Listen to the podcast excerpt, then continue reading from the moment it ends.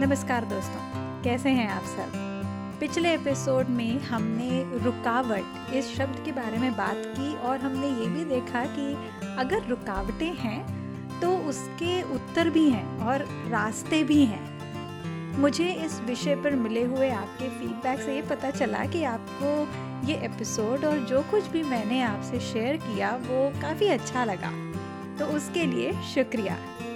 जब रुकावटें आती हैं और हम उसको सही तरीके से हैंडल नहीं कर पाते हैं तो हमें बहुत गुस्सा आता है। जैसे कि हमने पिछले एपिसोड में सुना था कि रुकावटें ऐसे बहुत बड़ी चीज़ हो तभी वो रुकावट नहीं होती है। इनफैक्ट हमारी जो डेली जो हमारा रूटीन होता है उसमें भी ऐसे कई पल आते हैं, कई मौके आते हैं जो हमें हम चाहें तो रुकावट भी की तरह हम उनको देख सकते हैं। पेरेंट्स के लिए जब उनके बच्चे उनकी कही हुई बात नहीं मानते हैं या बेवजह बहस करते हैं, जिसको बच्चे डिस्कशन का नाम देते हैं, तब ये मूड ऑफ करने के लिए ट्रिगर का काम करता है। तो आज बात करते हैं उन्हीं इमोशनल ट्रिगर्स की। स्वागत है आप सबका बातों बातों में और मैं हूँ आपकी होस्ट अल्पना देव। यहाँ हम बातें करते हैं कुछ हल्के फुल्के मगर संजीदा और मज़ेदार विषयों पर जो हमारी दैनिक जिंदगी का हिस्सा तो होते हैं मगर बड़े बड़े मुद्दों को सुलझाते हुए हम इनके बारे में बात करना ही भूल जाते हैं। साथ ही साथ हर महीने आपकी मुलाकात होगी एक नए मेहमान से।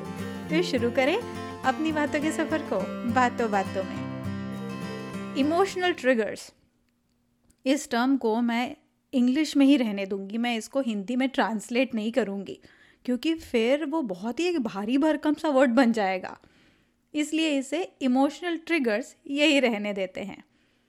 आज हमारा टॉपिक थोड़ा हेवी है, मुझे पता है, और थोड़ा संजीदा भी है, नाम से ही लगता है, मगर मैं पूरी कोशिश करूँगी कि इसके बारे में बातों बातों में हल्के अंदाज में आपसे बात करूँ।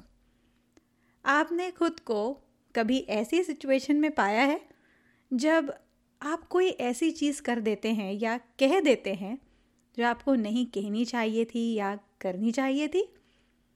थोड़ा सोचिए, आई एम श्योर ऐसा कई बार होता होगा।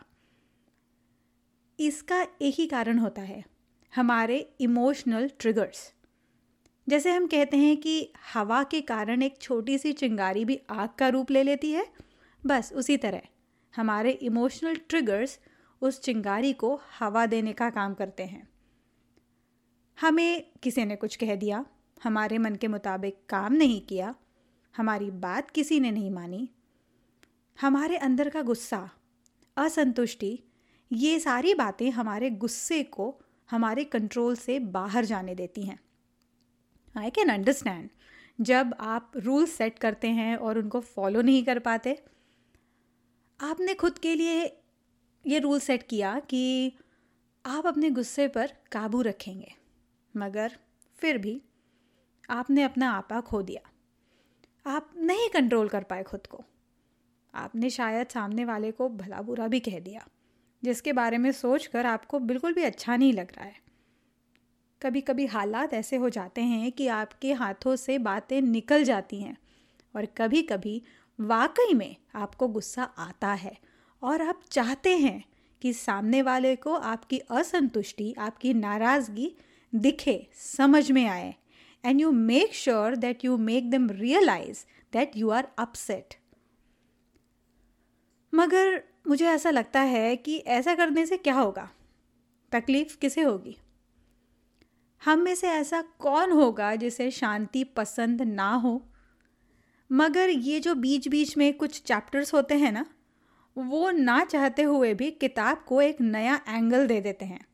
अब ज़िंदगी किताब की तरह ही तो होती है, हर दिन एक नया चैप्टर और हर पल उस चैप्टर का नया पन्ना।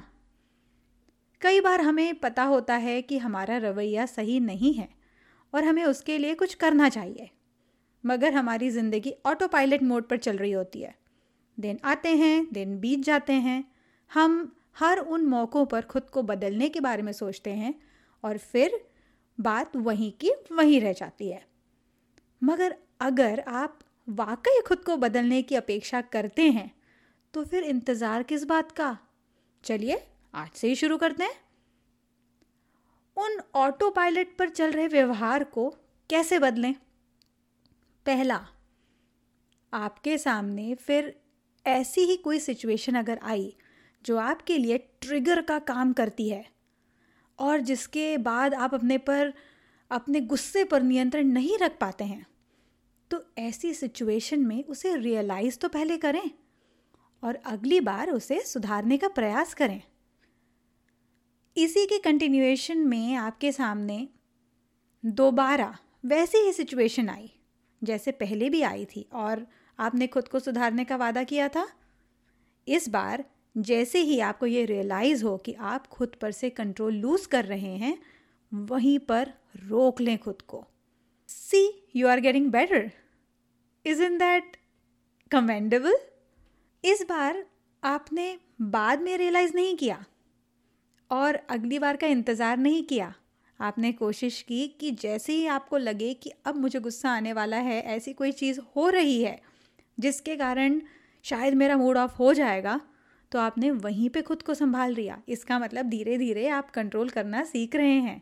अब बस आखिरी स्टेप बचा है। अब जब आपको खुद पर नियंत्रण रखना धीरे धीरे आने लगा है, तब आपको वो ट्रिगर्स भी समझ में आने लगेंगे और ऐसी कोई सिचुएशन आए उसके पहले ही उसको अपने कंट्रोल में ले लें, जिसे हम गुस्सा पी जाना भी कहते हैं। कंग्रेचुलेशंस, आपने खुद के इमोशनल ट्रिगर्स पर कंट्रोल पाना सीख लिया। See, it is not that hard. गुस्सा तो एक इमोशन है और हर इमोशन की तरह इस पर हमारा कंट्रोल होना चाहिए। लेकिन आई एग्री, कभी कभी ऐसी सिचुएशन आ जाती हैं जब हमारा मन तो करता है कि मैं भी दूसरे की तरह एकदम काम रहूं और मेरे पास भी मेरा खुद का एक कोपिंग मैकेनिज़्म हो, मैं चीज़ों को बहुत शांत तरीके से एक बहुत ही बैलेंस्ड वे में हैंडल कर पाऊं, लेकिन हम वो कर नहीं पाते हैं। बट सबसे बड़ी चीज़ ये होती है कि जब हमें वो चीज़ रियलाइज़ होने लगे, क्योंकि जब हम गलती करते हैं उसको सुधारने के लिए उस चीज़ का रियलाइजेशन सबसे पहले ज़रूर होता है। कि सब लोग कह रहे होते हैं कि आजकल तुम्हारा व्यवहार बदल गया है, लेकिन हम उसको मानने को तैयार नहीं होते हैं। क्योंकि अगर हम ऐसा करेंगे, जैसे मैंने कहा, दिन आते हैं दिन चले जाते हैं, लेकिन अगर हमने स्टेप्स ही नहीं उठाए तो वो इमोशनल ट्रिगर्स वैसे के वैसे ही रहेंगे और with time they will become our second nature. बिना बात की हमें कोई भी छोटी से छोटी बात अपसेट करने के लिए काफ़ी होगी और ये हम नहीं चाहेंगे। इसलिए जैसे ही ये हमारे कंट्रोल से बाहर जाने लगे, उसे फिर से वापस बुला लीजिए और फिर जाने मत दीजिए। मैं आशा करती हूँ कि आपको आज का एपिसोड अच्छा लगा होगा। अगर आपको ये टॉपिक अच्छा लगा और अगर अभी तक जितने भी टॉपिक्स मैंने बातों बातों में पर डिस्कस किए हैं, अगर वो आपको अच्छे लग रहे हैं और आप ये चाहते हैं कि बातों बातों में पर और क्या क्या है, मैंने किन लोगों के इंटरव्यूज़ किए हैं और और कौन से टॉपिक्स पर मैंने अपने विचार शेयर किए हैं, तो इस शो को ज़रूर सब्सक्राइब करें। और अगर आप इस शो को आईट्यून्स पर सुन रहे हैं, तो मैं आपसे अनुरोध करूँगी कि आप इससे वहाँ पे भी सब्सक्राइब करें और अपनी रेटिंग्स और रिव्यूज़ भी ज़रूर दें। अगर आप मुझे फॉलो करना चाहते हैं तो आप ट्विटर पर अल्पना अंडरस्कोर देव, इंस्टाग्राम पर अल्पनाबापट और फेसबुक पर मदर्स गुरुकुल के नाम से फॉलो कर सकते हैं।